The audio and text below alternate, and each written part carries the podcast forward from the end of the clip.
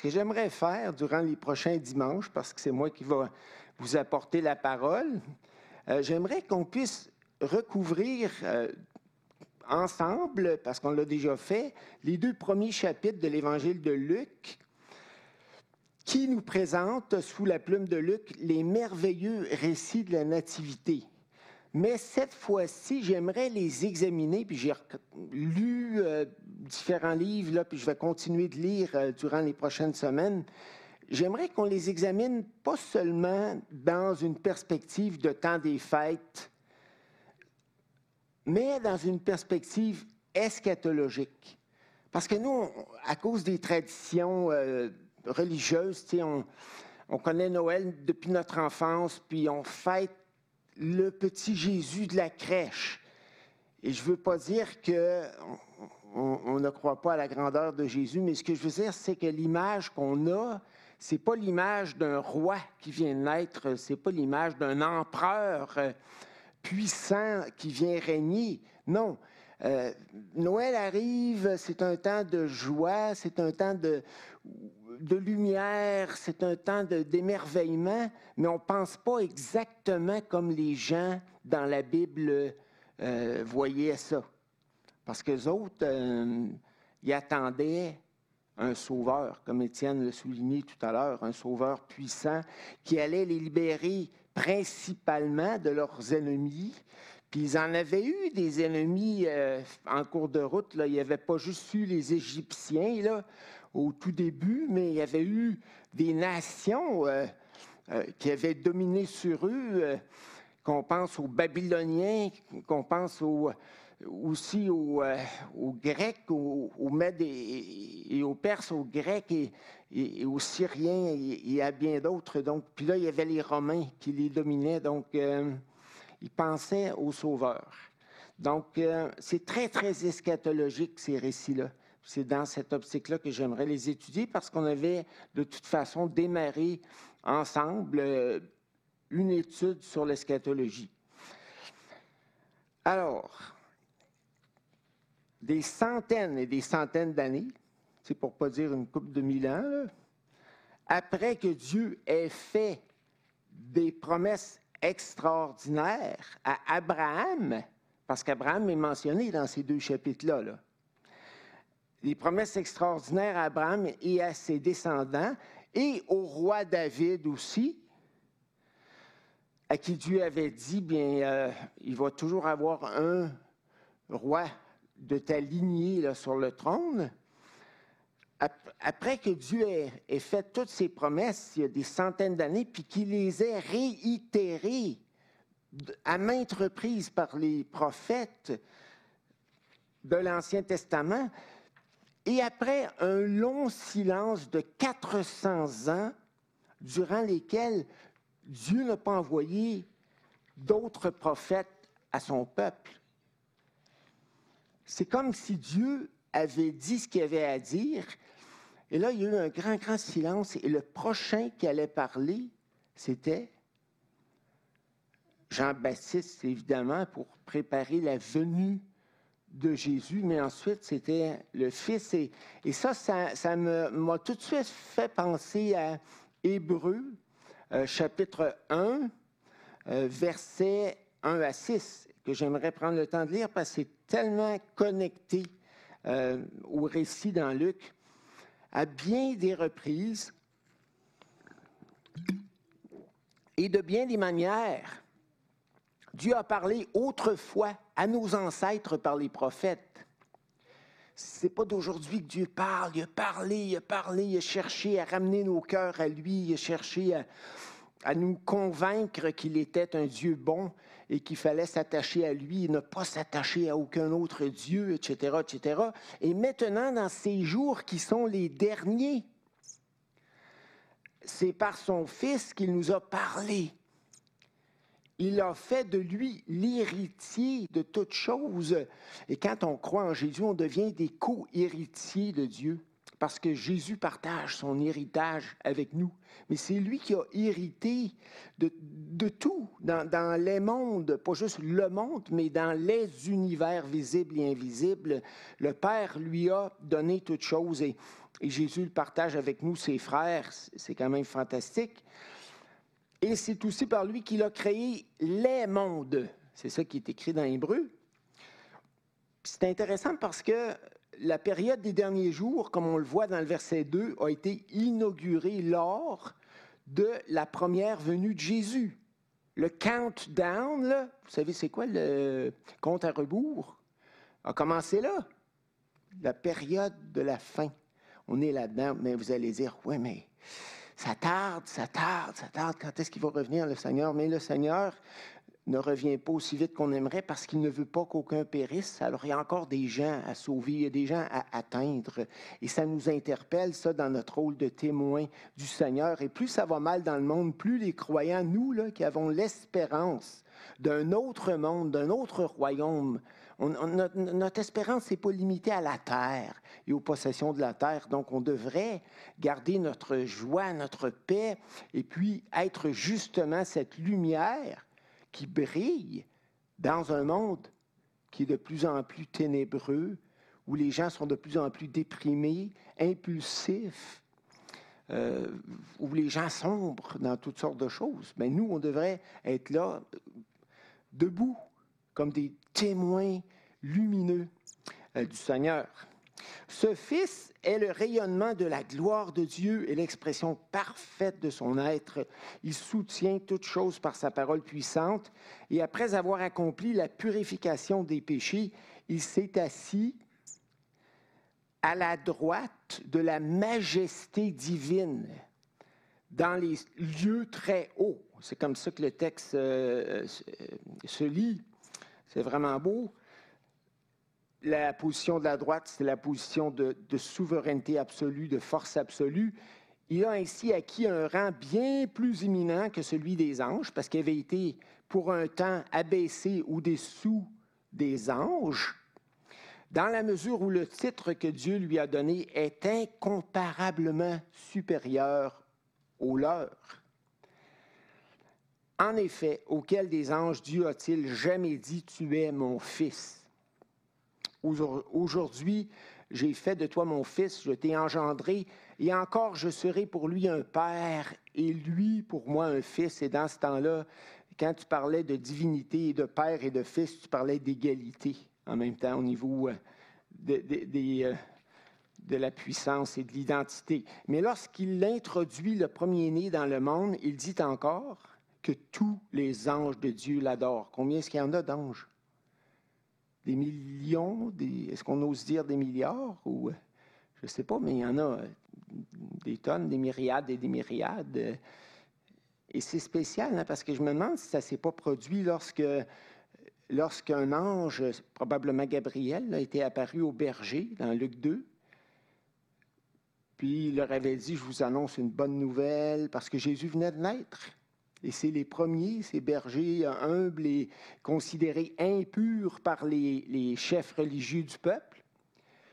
C'est à eux que Dieu se révèle. Puis après que l'ange leur ait parlé, qu'est-ce qui s'est dit? Une multitude de l'armée céleste se joint à la voix de l'ange et, ils ont loué Dieu probablement en chantant. Il y a des traductions qui disent chantant, d'autres louant, célébrant la grandeur de Dieu. C'est peut-être à ce moment-là, je ne sais pas, mais en tout cas, quand euh, Jésus est né, tous les anges dans le ciel, voyant ce que Jésus est en train de faire, le Dieu fait homme, c'est quelque chose d'extraordinaire, l'incarnation, et, euh, tous les anges de Dieu ont pris le temps de l'adorer. J'aurais aimé voir la scène, vraiment. Surtout que dans la période intertestamentaire, entre Malachie et Matthieu, les Juifs avaient parlé davantage d'anges que du Messie. Et c'était complètement égaré dans toutes sortes de, traditions, de généalogies sans fin, de fables, de ci, de ça. Tu sais. Dieu parlait plus, donc ils ont parlé à sa place. ils ont rempli l'espace, mais malheureusement, ils se sont égarés. Au lieu de, de prendre au sérieux les paroles de Malachie, puis de s'examiner, puis de se repentir et de revenir de tout cœur euh, à leur Dieu. Mais voilà que, tout comme la lettre aux Hébreux, les deux premiers chapitres de Luc remettent les euh, choses en place. Le personnage principal de ces chapitres est nul autre que le Seigneur Jésus. Le Messie promis. Et tous les autres personnages présentés dans ces deux chapitres, euh, qu'il s'agisse de l'ange Gabriel, qui est un des anges les plus glorieux, les plus... Euh, en fait, il y a juste deux anges euh, parmi tous les millions d'anges, les milliards d'anges qu'on connaît par leur nom, puis c'est Gabriel, puis c'est l'archange Michael. Puis on sait que Gabriel se tenait devant Dieu, donc était constamment euh, dans sa présence. Donc c'est un, ange illustre, tout comme euh, Michael. Mais dans le fond, c'est Jésus dont on entend parler dans, Luc 1 et 2. Euh, il y a l'ange Gabriel, il y a Zacharie, il y a Élisabeth, il y a Marie, il y a Joseph, il y a le grand César Auguste qui, sans s'en rendre compte, a servi les intérêts de la cause, parce que c'est grâce à lui que Jésus est né à Bethléem. Donc, le grand César Auguste a aidé euh, aider, c'est une façon de parler, parce que Dieu n'a pas besoin d'aide comme tel, mais, mais, a aidé ou a fait en sorte que euh, les prophéties de l'Écriture puissent être accomplies. Miché, à l'effet que Jésus naîtrait à Bethléem. C'est spécial. Euh, les bergers, la multitude d'anges de l'armée céleste, Siméon et Anne. Ça, c'est tous les personnages qui sont présentés là-dedans. Puis je suis étonné du nombre de cantiques de louanges dans ces deux chapitres. Et c'est particulier à Luc, mais c'est incroyable. Et tout, tout, les cantiques de louange, là, c'est pas pour louanger Jean le Baptiste ou pour louanger les autres, mais c'est vraiment pour louanger le Seigneur Jésus. C'est sûr que quand Marie, quand Marie a su que sa cousine Élisabeth était aussi tombée enceinte par le Saint-Esprit, puis euh, à ce moment-là, elle avait déjà six mois de grossesse. Marie, tout de suite, Marie venait de se faire annoncer par l'ange qu'elle allait euh, être la, mère du Messie. Mais elle part tout de suite en hâte, puis elle s'en va dans les montagnes, puis, puis elle s'en va passer trois mois avec euh, sa cousine. C'est sûr que quand sa cousine l'a vue, bien là, par le Saint-Esprit, l'enfant, une bedaine de six mois, l'enfant est assez gros quand même, a tressailli d'allégresse dans, dans son ventre, puis puis là, elle a été remplie du Saint-Esprit. Puis elle a dit Béni sois-tu, Marie, entre toutes les femmes, euh, parce que tu, es la mère de, notre Messie et tout. Mais après ça, Dieu remplit Marie du Saint-Esprit. Puis elle ramène tout ça à Jésus, puis elle donne toute la gloire à Jésus. Puis elle met l'accent sur son humilité et sa bassesse. Dieu a eu pitié de moi. Dieu, Dieu m'a fait, m'a accordé une grâce immense, une faveur que je ne méritais pas. Il, se sert de moi pour euh, mettre au monde le Messie. C'était quelque chose de. Marie s'en attribuait pas du tout, du tout le mérite. Donc tout le focus est sur Jésus. Et c'est pour ça que je vous dis, ces deux chapitres-là sont très eschatologiques. Ça, c'est vraiment important à comprendre. Il y a une autre chose que je dois dire qui est vraiment importante, c'est que lors de la première venue de Jésus, peu de croyants étaient demeurés véritablement attachés à Dieu. Ils honoraient Dieu du bout des lèvres, mais leur cœur était ailleurs. C'est ça que Jésus a dit. Mais c'est spécial parce que Jésus reprenait une parole qui avait été prononcée, je crois, dans Isaïe. Ce peuple m'honore des lèvres par leurs louanges, par leurs, leurs enseignements, leur liturgie, mais son cœur est éloigné de moi.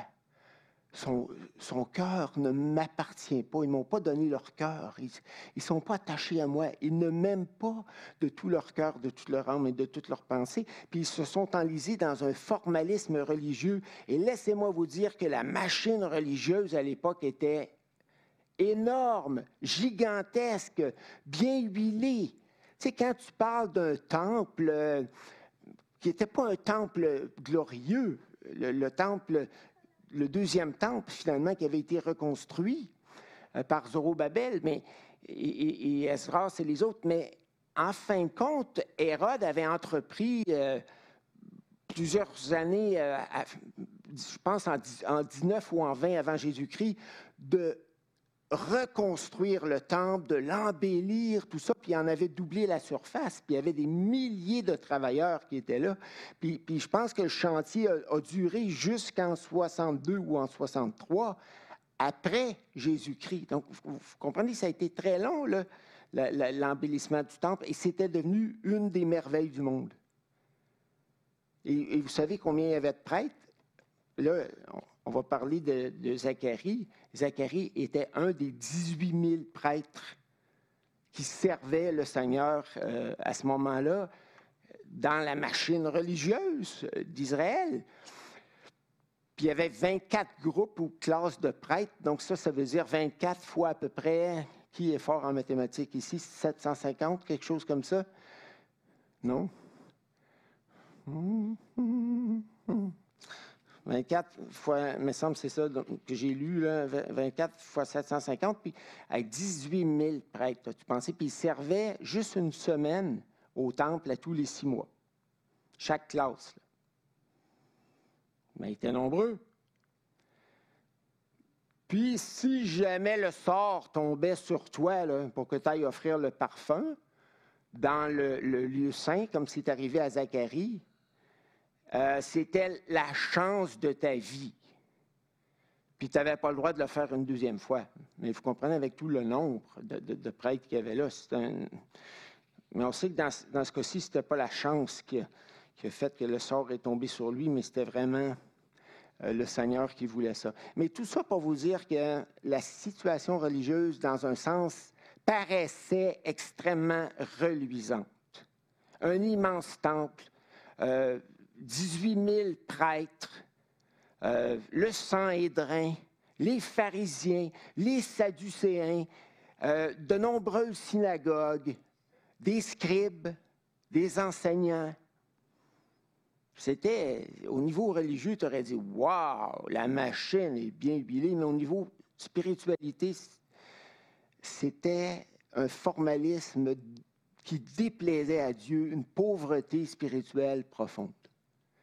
Qu'est-ce que Dieu, à quoi, qu'est-ce que Dieu aime? À quoi il attache de l'importance? L'attachement de notre cœur et de notre âme à lui, et pas juste dans les gestes religieux, mais dans notre vie quotidienne. Dieu veut faire partie de notre vie quotidienne. Et, il désire nous accompagner partout. Il désire qu'on pense à lui, qu'on prie sans cesse du matin au soir. Et euh, il désire nous, nous faire du bien. Mais plus on est près de lui, plus on goûte à ses consolations, à son réconfort, à, sa force. Et c'est ça, frères et sœurs, qu'il ne faut pas perdre parce que si la situation spirituelle était refroidie lors de la première venue du Seigneur et qu'il a fallu que Dieu envoie un Jean-Baptiste pour appeler les gens à la repentance, même si Malachie l'avait fait 400 ans avant, c'est comme si Dieu parlait dans le vide. Il parle, il parle, il parle, il envoie un prophète, puis un autre, puis un autre, puis un autre, puis les gens n'écoutent pas. Ils ne se laissent pas atteindre dans leur cœur. Alors là, Dieu se tait. Il dit, ben si c'est ça, je me tais pendant 400 ans. Puis quand il, renvoie un autre prophète, qui est le dernier avant Jésus, ben, ce prophète-là, il reprend essentiellement le message de Malachie. Revenez à moi. Revenez au Seigneur. Repentez-vous. La cognée est mise à la racine des arbres, c'est-à-dire la hache, c'est-à-dire que Dieu va bientôt exercer son jugement parce que le compte à rebours a, démarré. Alors, à la fin des temps, il va se passer la même chose. Mais quand le Fils de l'homme viendra, deuxième fois, trouvera-t-il de la foi sur la terre, même parmi ses enfants?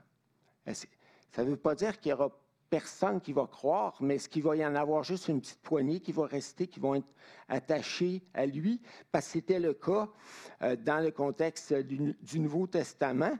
Qu'est-ce qui restait? Euh, à Jérusalem de, croyants, ben, c'était un faithful remnant. Comment est-ce qu'on dit ça en français, un faithful remnant? Euh, j'aime pas dire un reste, ça me semble, ça me, ça me rappelle les restes de table. Puis je me dis, il doit y avoir un autre euh, mot plus. Euh, moi, je, périphrase, puis je dirais ceux et celles qui étaient demeurés attachés à Dieu et à ses commandements. Et c'est le cas de Zacharie et d'Élisabeth. Alors, si vous regardez au verset 5, là, vous allez voir du temps d'Hérode, roi de Judée, ça c'est l'Hérode le Grand, là, il y avait un, prêtre, un sacrificateur nommé Zacharie de la tribu d'Abia. De la classe d'Abia, pardon, on, a vu qu'il y en avait 24 classes. Sa femme était d'entre les filles d'Aaron. Elle aussi venait d'une famille de prêtres et s'appelait Élisabeth. Et tous deux étaient justes devant Dieu. Juste, ça ne veut pas dire parfait, juste dans le sens de l'Ancien Testament, mais ça veut dire profondément attaché à Dieu et euh, soucieux de connaître et d'observer ses commandements avec fidélité. C'est ça que ça veut dire. Euh, Dieu s'était révélé, puis il avait donné certains commandements, puis il y a des Juifs comme, euh, il n'y en avait pas beaucoup, très peu, mais Zacharie et Élisabeth, qui s'assurait de vraiment reviser les commandements de Dieu, puis qui s'assurait de tous les mettre en pratique dans le désir de plaire à Dieu. Mais ça, c'était quelque chose qui était très, très rare à cette époque, parce que à l'époque, euh, les pharisiens, euh,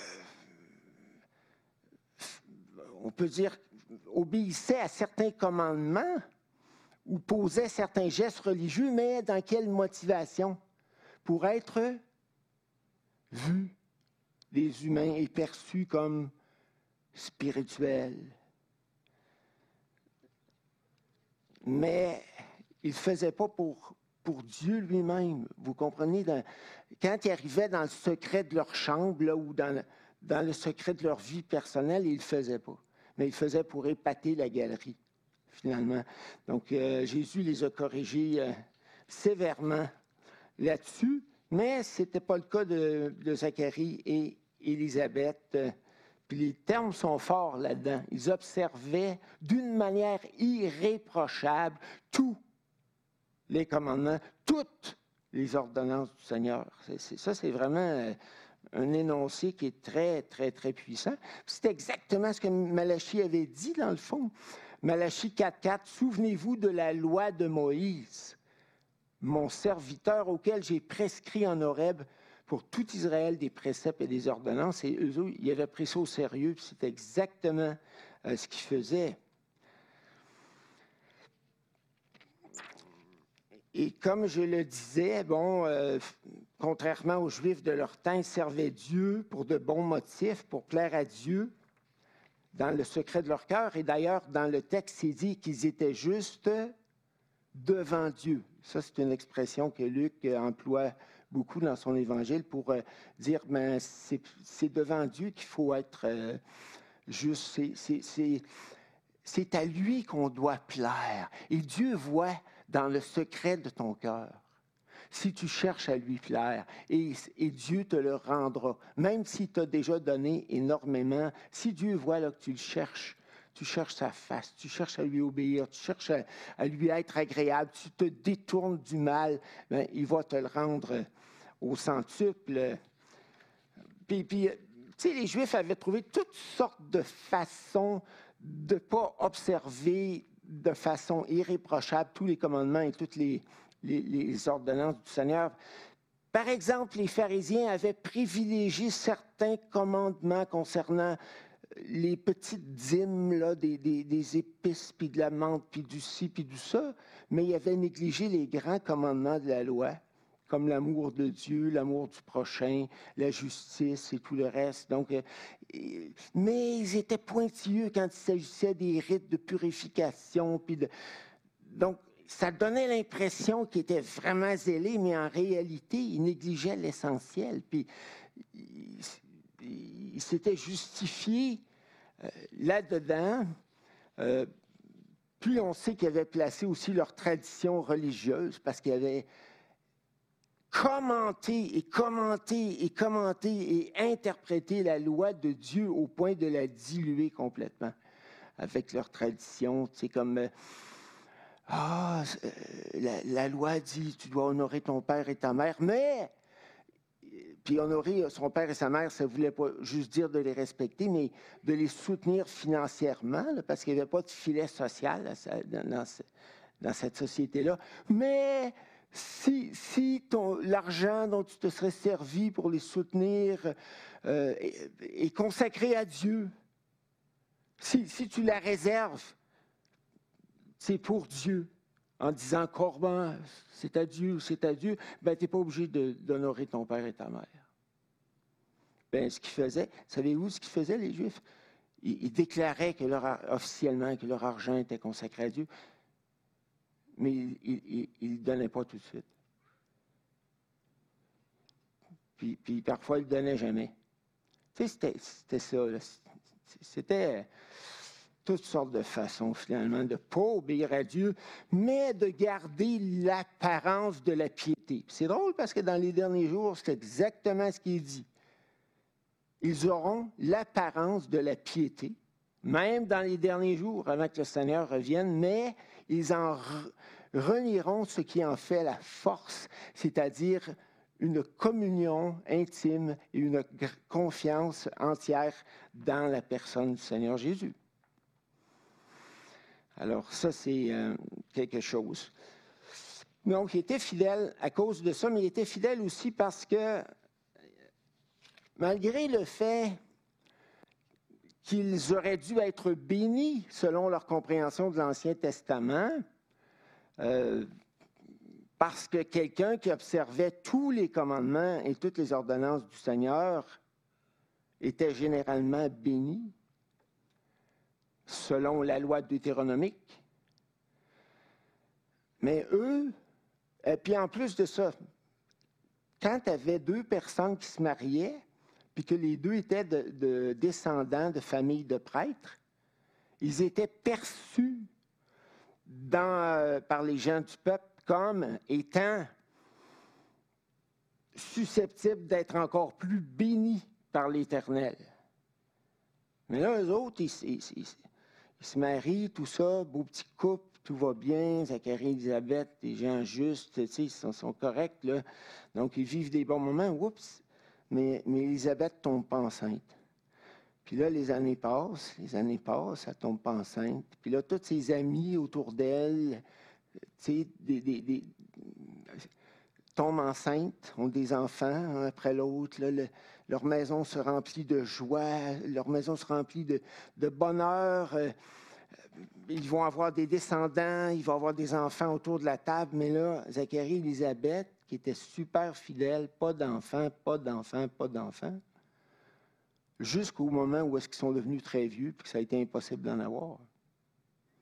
Mais ce que je trouve extraordinaire, c'est qu'ils sont demeurés fidèles malgré l'absence de bénédiction. Puis je comprends que je vous dis des choses un peu simples, peut-être, mais des fois, sans s'en rendre compte, on est plus attaché aux bénédictions de Dieu qu'à Dieu lui-même. Et, si vous dites non, non, non, c'est pas mon cas, dites pas ça. Parce que vous savez comment Dieu va tester votre cœur. Il va vous enlever pour un temps quelques bénédictions. Tu as dit que tu étais plus attaché à moi qu'à mes bénédictions, OK? Vous, vous, vous, vous, vous. Si Dieu t'en enlève, perds la santé, tu perds ton, ton, je sais pas, ton commerce dans le temps de la COVID. De la COVID il y en a qui perdent beaucoup, là. Tu perds ci, tu perds ça, tu perds ci, tu perds ça, puis finalement, tu dis, est-ce que Dieu m'aime? Il semble que c'est une épreuve après l'autre, puis ça n'a plus de fin. Ben oui, Dieu t'aime. Son amour, là, tu vas t'en rendre compte davantage dans l'autre monde. Dans le monde présent, Dieu nous soutient, il nous console, euh, il nous donne le nécessaire pour vivre, mais parce qu'il est généreux, là, il nous a permis de vivre dans une société de surabondance.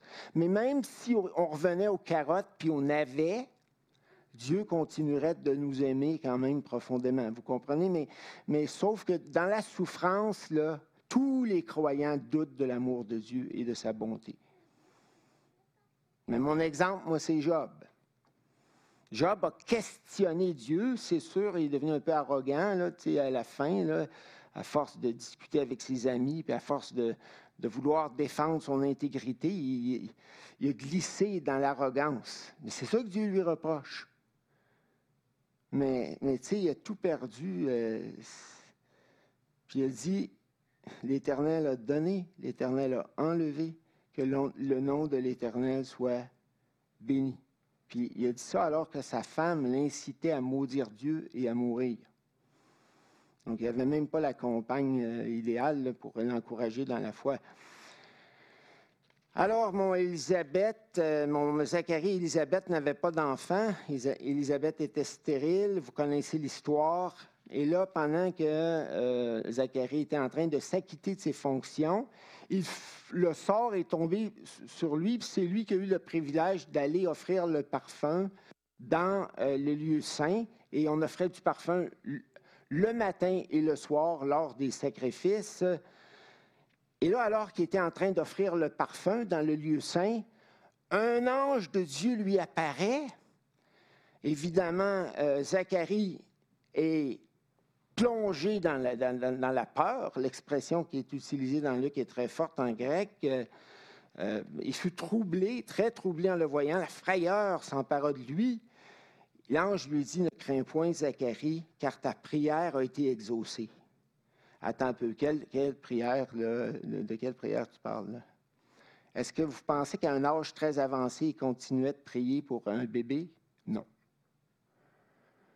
Euh, c'était une prière qu'il venait de faire pour le peuple en vue de la venue du Messie, peut-être.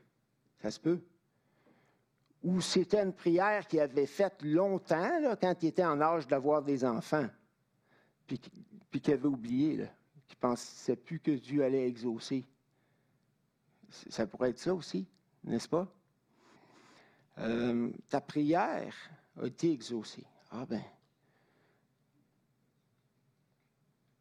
ta femme Élisabeth t'enfantera un fils. Le timing le convainquait pas trop. Hein? Ta femme t'enfantera un fils et tu lui donneras le nom de Jean. Il sera pour toi un sujet de joie et d'allégresse. Et plusieurs se réjouiront de sa naissance, car il sera grand devant le Seigneur. Il ne boira ni vin ni liqueur enivrante. Il sera rempli de l'Esprit Saint dès le sein maternel. Ça, je ne sais pas s'il y a d'autres cas dans la Bible de, prophètes qui étaient remplis de, l'Esprit Saint dès le sein maternel. je ne suis, pas convaincu de ça. J'ai jusqu'à quelle heure, Étienne? Euh, et cinq? Et dix, c'est bon. Euh, non, ça, ça m'a surpris. J'ai dit, waouh, ça, c'est une plénitude. Euh, on n'est pas à la Pentecôte encore. Le Saint-Esprit n'est pas venu habiter dans le cœur des croyants, mais il sera rempli de l'Esprit Saint dès le sein de sa mère. Et d'ailleurs, quand je vous disais tantôt que Marie a été le voir, hein, euh, a été voir sa, cousine Élisabeth, puis aussitôt qu'elle rentre dans la maison, hein, l'enfant, Jean, dans le fond, dans, sa vie intra-utérine, rempli du Saint-Esprit, a tressailli de joie dans le ventre de sa maman. Tu sais, des fois, on pense qu'on a inventé la science. Hein? Mais même la Bible parle de la vie intra-utérine, puis d'un bébé, d'un fœtus qui peut euh, vivre des émotions dans sa vie euh, intra-utérine. C'est intéressant.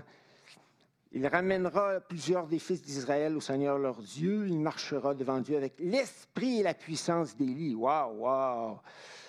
pour ramener le cœur des pères vers les enfants, les rebelles à la sagesse des justes, afin de préparer au Seigneur un peuple bien disposé. Donc, il entend tout ça, puis il dit Wow, c'est vraiment incroyable. Mais là, attends un peu, j'aurais besoin d'un signe, de moi un signe, parce qu'il me semble que ce n'est pas vraisemblable que moi et ma femme, on puisse avoir un enfant. Mais, mais j'aimerais que tu me donnes un signe, s'il te plaît. Euh, et là, euh, je trouve que la réponse de Gabriel a été quand même assez prompte, directe. Euh, je vais t'en donner un signe. Tu aurais dû croire à ce que je viens de t'annoncer. Mais parce que toi aussi, comme les gens de ta génération, malgré le fait que tu es fidèle à observer les commandements de Dieu, tu as perdu la foi. Tu n'as plus confiance en moi. Tu n'as plus confiance dans le Dieu à qui rien n'est impossible. Parce que c'est ça qui est dit aussi dans les deux chapitres de, Luc. Tu n'as plus confiance dans le Dieu qui pourrait t'étonner, qui pourrait non seulement te soutenir, te consoler, mais parce que tu ne l'as pas vu agir pendant un grand bout de temps, tu n'y crois plus. Tu ne crois pas que Dieu pourrait faire des choses extraordinaires pour toi. Tu n'y crois plus. Puis votre système religieux est tellement bien huilé que dans le fond, vous n'avez pratiquement pas besoin de moi. Euh, alors, euh, il reçoit quand même une, une réprimande, on va dire, par l'ange Gabriel. Il demande un signe. Bon, écoute, dans un sens, je ne peux pas dire que c'est un mauvais gars ou que c'est un gars qui avait zéro foi. Parce que ce que l'ange venait d'y annoncer était quelque chose de vraiment pas ordinaire. Sauf que quand tu regardes les choses de plus près, là, tu te rends compte que, dans le fond, Dieu y avait déjà donné plusieurs signes. Pourquoi est-ce qu'il en demandait un autre? Parce qu'en fait, il demandait un quatrième signe. Parce que Dieu lui avait déjà donné trois signes. Il avait fait en sorte que le sort tombe sur lui pour qu'il offre le parfum dans le lieu très saint. Puis quelqu'un, là, comme lui, qui était si spirituel, il croyait pas au hasard. Il, croyait à la souveraineté de Dieu. C'est Dieu euh, qui euh, avait fait tomber le sort sur lui pour euh, qu'il puisse entrer dans la présence de Dieu. En plus de ça, un ange lui était apparu dans, le lieu saint. C'en est un deuxième signe, ça. Le sort te tombe dessus, alors que c'est très, très, très peu probable. Deuxièmement, un ange t'apparaît. Et troisièmement, je vais dire que c'est un signe scripturaire. Zacharie et Élisabeth connaissaient parfaitement l'Ancien Testament, puis ils connaissaient les miracles semblables que Dieu avait faits pour Abraham et Sarah, qui étaient tous les deux avancés en âge. C'était vraiment le, prototype, avancé en âge, incapable d'avoir des enfants. Il y en a d'autres femmes qui étaient stériles, comme euh, Rachel, euh, la Rachel de Jacob, comme euh, aussi l'épouse de Manoah, Anne, l'épouse d'Elkana, qui, qui, est devenue la maman de Samuel, du prophète Samuel. Donc, mais, mais disons que ce qui ressemblait plus à leur cas, c'était Abraham et Sarah. Hey, Abraham, le père de la foi. Quelque chose. Donc, il y avait trois signes. Bon. Mais là, l'ange, il a dit, OK, tu ne pourras pas parler, tu vas tomber muet, tu vas demeurer muet jusqu'à la naissance de l'enfant. Puis normalement, au sortir du temple, le prêtre, après avoir offert le parfum, devait bénir le peuple au nom de Dieu. Puis au sacrifice du soir, il y avait beaucoup plus de gens qui étaient en prière au temple euh, à cette heure-là. Donc, euh, il était là, il n'a pas pu rien dire. Il a fait des gestes, gesticulé, puis je suis certain que personne n'a rien compris. Puis, puis finalement, euh, il est resté pour terminer sa semaine de service, puis après ça, il est retourné chez lui. Puis c'est drôle, hein, parce qu'il dit qu'Élisabeth s'est cachée pendant cinq mois lorsqu'elle a appris qu'elle était enceinte. Comment est-ce qu'elle l'a appris? Probablement de, Zacharie qui a écrit ça sur des tablettes, j'imagine, à moins que Dieu lui ait révélé puis que Luc ne l'ait pas rapporté dans son évangile. Mais euh, donc, elle est restée à la maison, au moins. Euh, probablement parce que c'est peut-être dit, bon, mais là, qu'est-ce que les gens du village vont penser? Puis, je sais pas. Je sais pas pourquoi. J'ai lu les commentaires euh, là-dessus, puis ils savent pas trop non plus mais il y a toutes sortes d'hypothèses. Euh, peut-être qu'elle trouvait ça tellement extraordinaire parce qu'elle avait cru à ce que Dieu faisait, puis, elle est vraiment tombée enceinte. à un moment donné, tu y crois, mais quand tu touches la bedaine, c'est ça grossit, bien là, c'est réel. C'est plus la foi, c'est le, c'est la nature.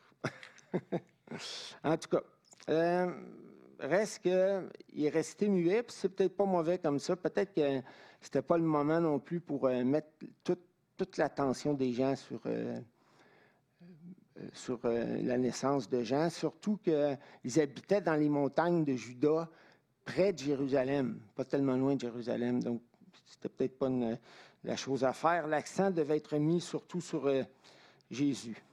Mais en tout cas, je me dis que quelqu'un de fidèle, et je termine avec ça, quelqu'un de fidèle, c'est pas quelqu'un de parfait mais c'est un croyant qui demeure enseignable et qui se laisse corriger docilement par le Seigneur. Ça fait partie de la fidélité aussi parce qu'on est imparfait. Donc, soit qu'on fasse semblant que tout va bien, ou bien qu'on accepte que Dieu corrige nos faiblesses de caractère, puis qu'on puis qu'on soit enseignable, qu'on soit humble, qu'on accepte, oui, on devrait être capable, lorsqu'on se pose la question, sur quoi est-ce que Dieu est en train de travailler dans ta vie présentement? Qu'est-ce qui est en train de perfectionner? Qu'est-ce qui est en train d'améliorer? Chacun de nous devrait être capable de répondre à cette question-là. Mais je suis certain que 80 des croyants ne répondraient pas à ça parce qu'ils n'ont pas pensé à ça. Ce pas normal. Parce que Dieu est en train de nous transformer à la stature parfaite de Jésus-Christ. Et même l'apôtre Paul, à la fin de sa vie, a dit, ce n'est pas que j'ai atteint la perfection. Et j'en suis conscient. Et si on avait demandé à Paul, ben, dans quel domaine est-ce que tu n'as pas atteint la perfection? Je suis certain qu'il aurait pu répondre. Parce qu'il était sensible à l'Esprit de Dieu. Comprenez-vous? Ça, ça fait partie aussi de ne pas s'endurcir et, de passer de la spiritualité, de la sensibilité spirituelle à la religion humaine, même si elle est évangélique. Demeurer sensible. Donc Zacharie s'est laissé discipliner par Dieu. Il a continué de le servir. Il a pris soin de son épouse qui s'était cachée pour cinq mois à la maison. J'en suis convaincu. Puis, euh, puis quand Jean est né, puis que sa bouche s'est déliée, là, et il a été dans la joie de pouvoir parler de, Jean. C'est lui qui a dit aux, aux, gens du peuple là, qui voulaient l'appeler Zacharie parce que ça faisait partie de la, tradition. Non, non, non, c'est pas Zacharie, c'est Jean. C'est ça que l'ange m'a dit. Il a comme cru. Là. Puis après ça, il a été rempli du Saint-Esprit, puis euh, on regardera son cantique, mais c'est merveilleux. C'est ce qu'il dit au sujet du Seigneur Jésus. Donc, euh, se laisser corriger. Donc, être fidèle, ça veut dire de, s'efforcer d'obéir à Dieu, de lui plaire. Euh, puis en même temps, si Dieu ne nous bénit pas ou retient ses bénédictions à notre égard ou nous les retire, c'est de dire comme Job, l'Éternel a donné, l'Éternel a enlevé, que l'Éternel soit béni. Et même si je souffre, même s'il permet des expériences dans ma vie qui ne me plaisent pas, je vais continuer de le servir en croyant qu'il est bon. Parce que c'est ce que la parole de Dieu me dit. Et même si je dois attendre avant d'être béni, je vais accepter ça. Et euh, finalement, bon, euh, se laisser corriger, ça fait partie de la fidélité pour grandir Et dans Hébreu, c'est dit qu'il n'y a pas un seul enfant que Dieu reconnaît son, comme son fils ou sa fille, que Dieu ne discipline pas. Discipliner, ça ne veut pas juste dire corriger, ça veut dire parfois euh, enlever un défaut, et je termine avec ça, Étienne, mais ça peut vouloir dire aussi ajouter une qualité dans notre vie qu'on n'avait pas. Donc, euh, la discipline, ça va dans un sens positif aussi, pas juste dans un sens euh, négatif et correctif. Alors, merci, frères et sœurs. Puis, lisez les textes, Luc 1 et 2. J'aurai un petit devoir à vous donner. Essayez de relever tous les termes dans Luc 1 et 2 qui sont attribués au Seigneur Jésus, dans une liste. Là. Parce qu'on va, on va revenir là-dessus.